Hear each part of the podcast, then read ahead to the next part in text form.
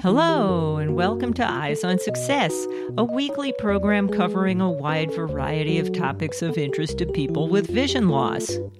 I'm Nancy Goodman Torpy. And I'm Pete Torpy. Yeah, I think quite often when people think design, they just think that we just draw pretty pictures, but that's not quite the case. There's a lot that goes into it, even like it's the user interface it's the materials that you use it's the joining methods of the product. And so for this as well i had to make it fully waterproof um, to be able to use in the water for long periods of time. And today's guest will tell us how a class project turned into a useful device for the blind Competitive blind swimmers currently rely on sighted assistants to signal them before making their turn for the next lap. We'll speak with Mirthe Hofstede, who designed a system that obviates the need for an assistant while at the same time providing better feedback to blind swimmers. But first, for our tip of the week. This week's tip came out of our conversation with Mirthe Hofstede. So, do you have a tip for us? Well, I think Pete mentioned a pretty good tip actually for current visually impaired swimmers to wear those armbands on their arms if they keep getting scratched on the lane ropes. it worked for me. Yeah, exactly. Well, you know, Optic will still take a few years to come out. So, in the meantime, I think that's a pretty good solution, Pete. The salesman was certainly surprised when he asked what sport I wanted an armband for, and it was swimming. We all got a good laugh out of it. Support for Eyes on Success is provided by the Intracortical Visual Prosthesis Project, as described in episode 2151. Interested volunteer participants can learn more at www.chicagolighthouse.org slash ICVP or contact them at icvp at iit.edu.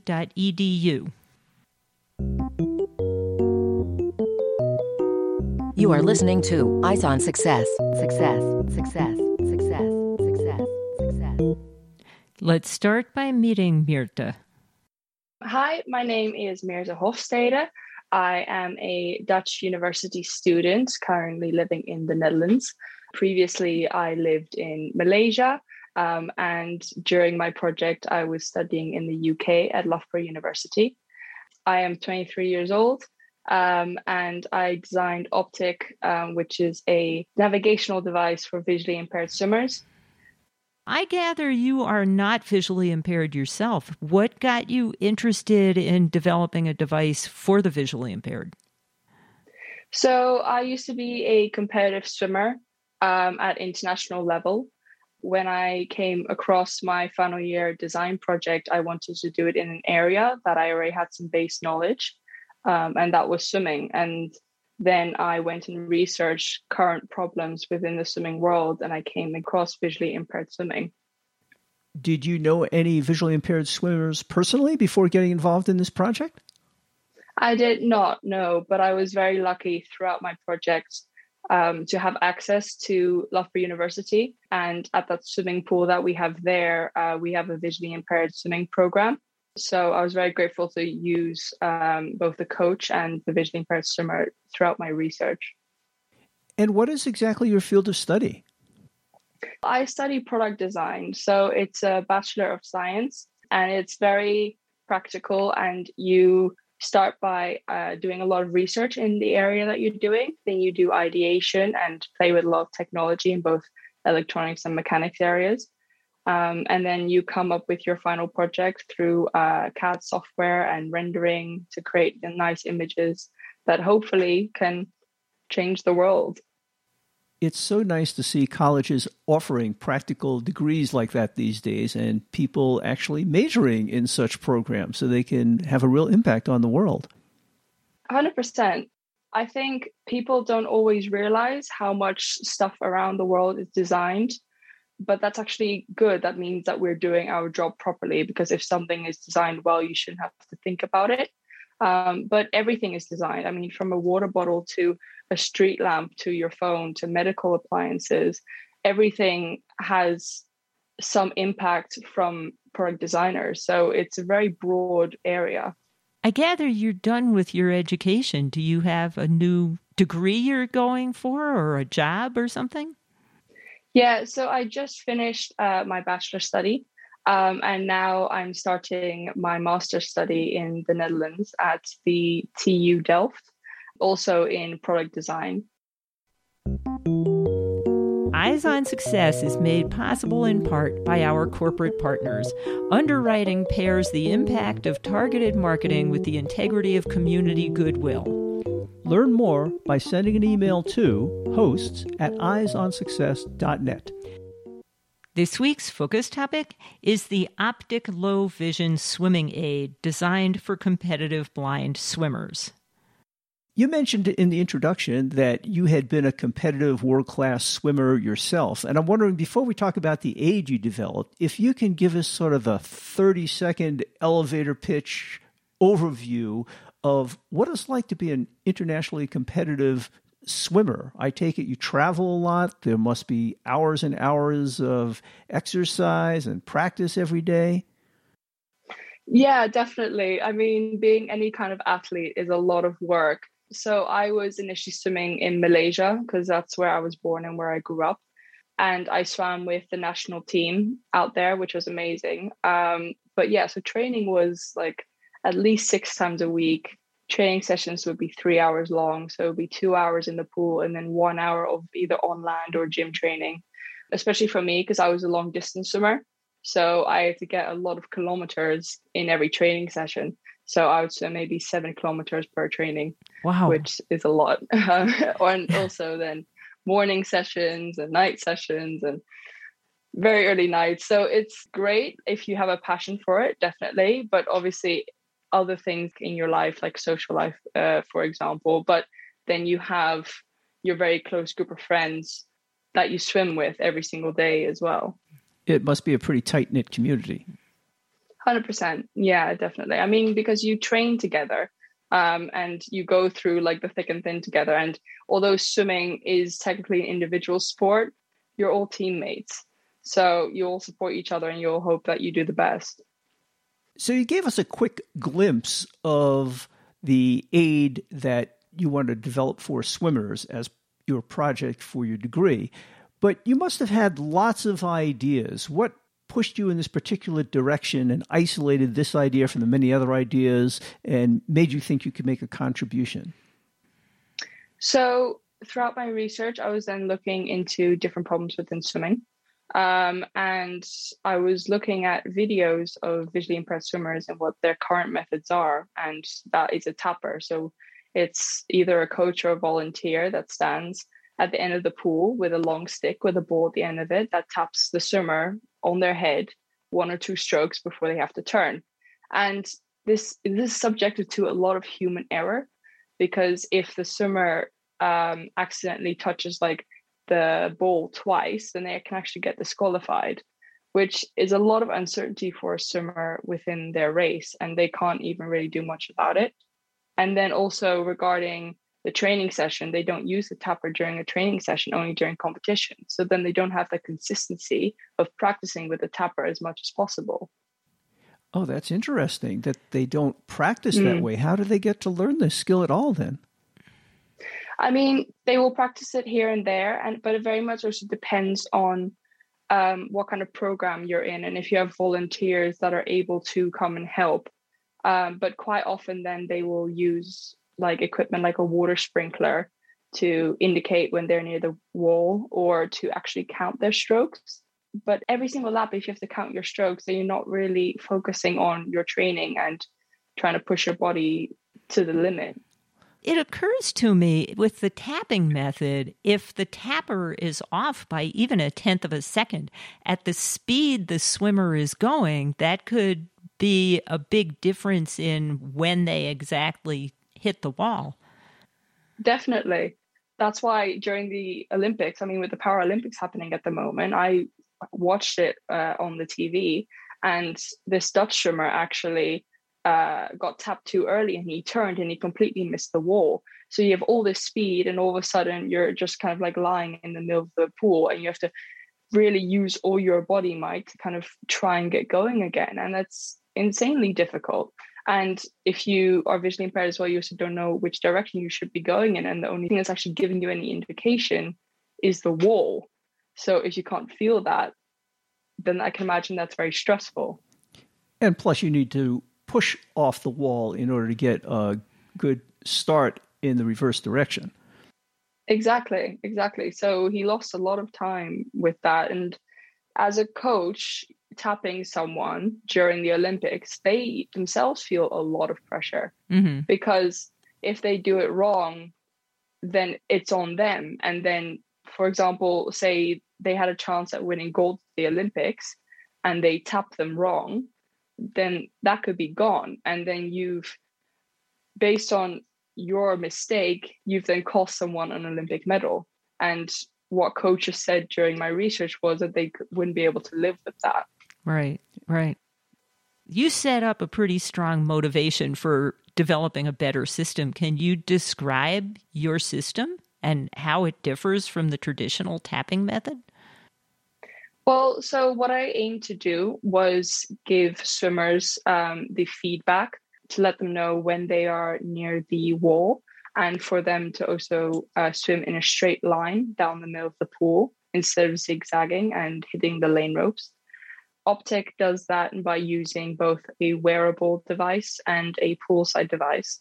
So the wearable device, the swimmer will attach their goggle line and then the poolside device the coach will attach to the wall before either training or competition.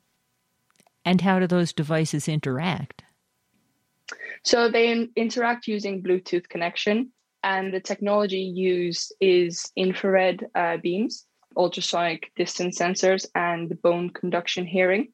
And bone conduction hearing is very interesting because with visually impaired uh, swimmers, because obviously one of their senses is already uh, not there, then all their other senses are of course heightened. So if you are then going to put a earpiece into the swimmer's ear, then they lose their surround sound. So bone conduction hearing uh, uses vibrations on the temple to actually uh, send those vibrations straight away to the inner ear instead of using the outer ear for sound. So swimmers can hear the feedback given by the device very clearly while still being able to hear their surroundings and their coach and the water and everything like that. What kind of input does the device provide to the swimmer? So, regarding swimming in the middle of the lane, it will tell the swimmer to either move left or right based on their location in the water to stop them from hitting the lane rope and being as efficient as possible regarding a straight line. And then it will also give them a countdown of when they are near the wall so that they don't have this abrupt tap. They have a bit more of time to prepare. So they don't have to rely on counting their strokes anymore and they can time their turn perfectly. Is this in terms of speech feedback or some kind of audio beeping or frequency? So, this is in terms of speech feedback um, I found that with beeping that it wasn't as clear as you wanted it to be, and especially during a race when you're pumped up on adrenaline, you kind of just want the clearest feedback as possible. You don't want to have to think, oh, what did it say? Like, what did what does that beeping mean? So it was through speech feedback. So it's almost like a GPS kind of system, but in the water. So it will tell you presumably a little left or five feet to go or something like that? Exactly. Well, it wouldn't say a little left, it would just be like left or right, mm-hmm. um, just to be as concise as possible rather than having words in between that could confuse the swimmer. But then, yes, regarding the distance to the wall, yes, it would say five meters rather than feet, as the Americans say. Um, so it would tell them five meters, three meters, two meters, and basically give them a countdown and then tell them turn at the exact moment that they need to turn. So this gives them a bit more preparation to know when they are near the wall rather than just having that instant tap on their head and then all of a sudden having to turn without having any kind of prior warning. Can you describe what both the wearable and the part on the edge of the pool look like? Yeah, definitely. So the wearable device is almost like a semicircle kind of shape. It has a rigid segment that holds all the electronic components. Um, and then it has little hooks on the inside for the goggles to clip onto. um, when in the water.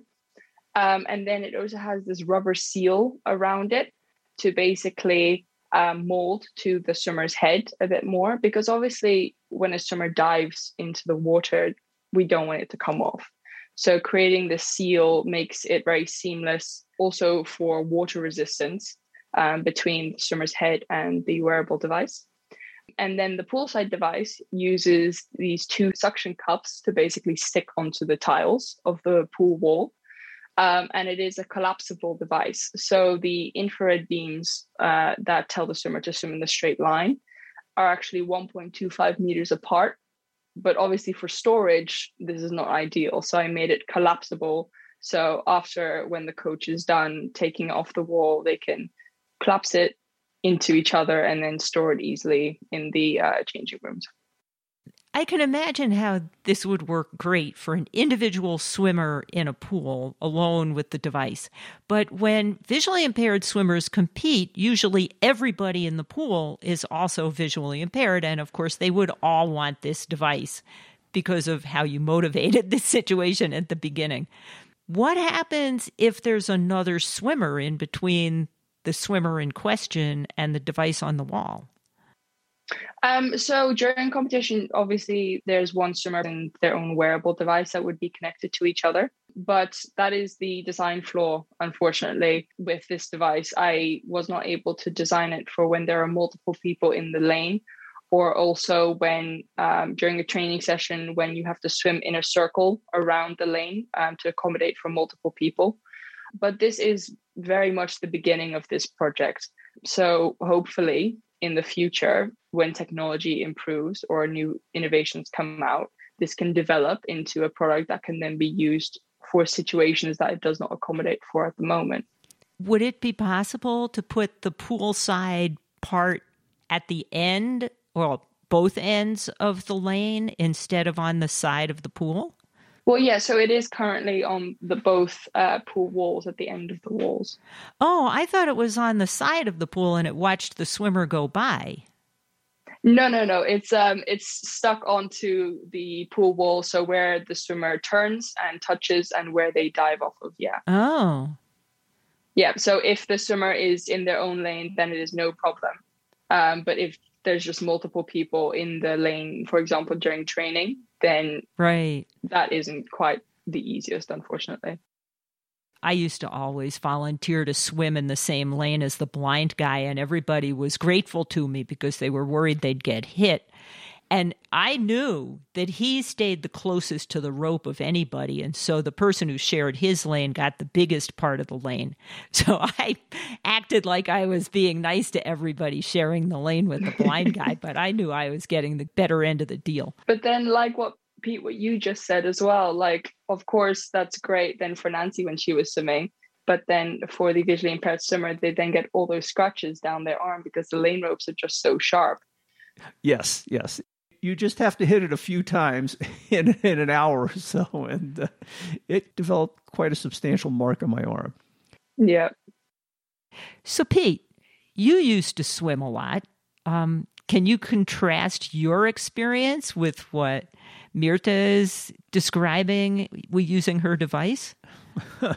well, when I was in graduate school, a couple of times a week, I would go down to the gym with one of my roommates, and I'd swim a mile, but I had a little bit of vision and I could see that dark blue line at the bottom of the pool. So it gave me some sense of going straight and about when I was going to hit the wall. But later on, as I got older, I lost most of my vision and it was not easy. And what I kept doing was just to make sure I wasn't swimming into someone else's lane, I'd always veer a little bit towards the ropes. And after you swim a mile, you just have to hit your arm every once in a while. You know, it'd probably wind up being 50 times the whole exercise. But by the end, I had this huge welt on my arm. And I once went to a sports store and I said, I'm looking for arm protectors, arm pads. And they said, For what sport? And I said, Swimming. And they just had a chuckle.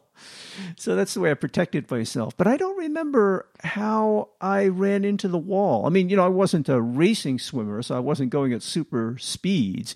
I never really counted strokes, but in my head, I guess I kind of knew when I was getting close to the wall and I'd maybe slow down a little bit. You used to stick your arm out and just glide into the wall so that you wouldn't hit it with your head. Right. And I didn't do the fancy turns like competitive swimmers would. So, how well did your technique work in practice? I take it you eventually tested this with real blind swimmers. Unfortunately, I actually wasn't able to because of Corona. Oh. Things. And then the coaches were obviously very helpful in that sense as well. Um, because I would have, you know, loved to actually test this device in the water using visually impaired swimmers, but also small things like being able to find buttons on the wearable and how easy it is for them to put it on without being able to see the product and uh, determine the orientation of it. So it's all these little things that designers have to think about that I unfortunately wasn't able to actually test in person. You didn't get a chance to test it yourself? No, I did not actually. Again, because of Corona, all yeah. the pools in England at the time were closed. Mm-hmm. Oh, um, I tested it on land actually. Um, I just walked up to a wall and it uh, happened to work, thankfully. but um, yeah, I hope that I can develop it further um, and at that point actually test it in the water on visually impaired swimmers. And it's very interesting because since kind of coming out with this product, people have emailed me saying, you know, I would love for this to come out. Like, if you ever need anyone to help test, like, please let us know, which has been amazing. So I'm kind of curious. You talk about designing a product like this and based on a lot of technologies you must have had to learn a lot of technologies. It must have required some money to purchase different devices try them out. How does all that work when you're in school? Yeah yeah definitely. So um, we as a student at loughborough university get a budget of 500 pounds that we can use um, but also, a lot of the times I was looking at other projects going around at the university within other departments. And I would then go and look at their technology that they were using. So that would be no cost for me, but then I could still see if it would suit my product, which was great. Oh, that's neat.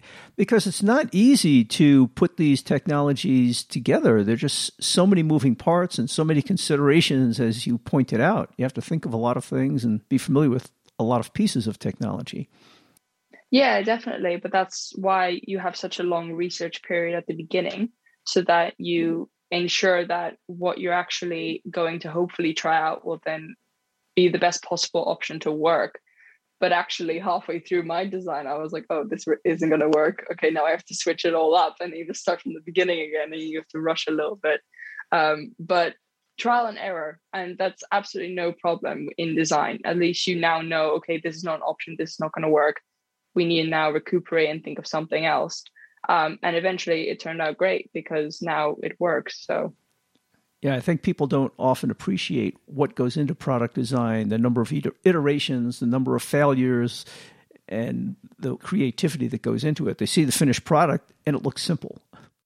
Yeah, exactly. And in your case, it looks beautiful. I've seen a photograph of it. Thank you very much. Yeah, I think quite often when people think design, they just think that we just draw pretty pictures. Um, but that's not quite the case. There's a lot that goes into it, even like it's the user interface, it's the materials that you use, it's the joining methods of the product. And so for this as well, I had to make it fully waterproof um, to be able to use in the water for a long periods of time. Right. Yes. Have you thought about trying to connect with blind swimming organizations or some agencies for the blind that might help you in pursuing the next step in this project? I haven't tried blind swimming organizations as of yet, but I have been in contact with some other uh, people, like uh, professors from universities here in the Netherlands, uh, to hopefully help me out because the problem at the moment is both funding and I need other people to help me with this regarding like engineers and you know all those other people that go into making a product. But I hope that this can, you know, be on the market at some point. The only thing is obviously that FINA, you know, the swimming regulation board, needs to approve this to be used in competition as well. And that's also another big hurdle. But for them, I believe that as soon as it is fair for everyone, then I don't see why the rules could not be bent to uh, include this in competition. Wouldn't that be great? It would be. Well, I hope you get a chance to pursue this project, and maybe blind swimmers will be benefiting from it from in the future. We'll keep our ears and eyes open, and good luck with your future ventures. Thank you so much. You are listening to Eyes on Success. Success, success, success, success, success. Now, for this week's final item how to learn more about the Optic Low Vision Swimming Aid and how to contact Mirthe Hofstede directly. If people would like to contact you to find out more about your device or just some of the ideas you have, how would they be able to do that? They can contact me via my email. Uh, so my email is mirthehofstede at gmail.com. Um, I also am on LinkedIn uh, at Mirthe Hofstede or on Facebook also Mirthe Hofstede. That's no problem. Any of those sites. Can you spell your name? of course. So my name is Mirthe Hofstede. So M I R T H E H O F S T E D E. Do you have any social media that you'd like to share with us? Well, yeah, I mean, also Instagram or anything like that. There is also an article that has been written um, by Loughborough University um, on the device. So, if anyone else is interested in having a bit more of a read deeper into the technology used, um, then they can always find that as well. The product is called Optic, so I'm sure if you Google that, you'll be able to find the article. And can you spell that? Optic is O P T I C. Nothing funny in the spelling. No, not with Optic. Okay. Just normal English because you were in the UK when you developed it. yes, yes. And of course, we'll have links to all of that information, as well as a link to the article that she referenced in the show notes associated with this episode at www.eyesonsuccess.net.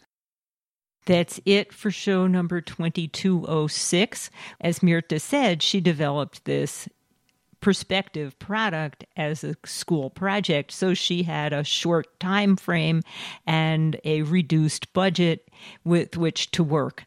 Next week on eyes on success we'll be talking about product development at humanware where they had more time and more money and they came out with actual marketable products. We'll speak with Dominic Labbe, Product Development Director for blindness related products at Humanware, and he will describe how the process works at Humanware for developing products such as the Victor Reader. So, if you want to hear how a major corporation does the product development cycle, tune into that episode next week. You've been listening to Eyes on Success, hosted and produced by Nancy Goodman Torpy and Peter Torpy. You can access the full archive of previous shows, subscribe to the podcast, and much more by going to our website, www.eyesonsuccess.net. If you have questions about anything you've heard on the show or have suggestions for future shows, send an email to hosts at eyesonsuccess.net. Thank you for listening and have a nice day.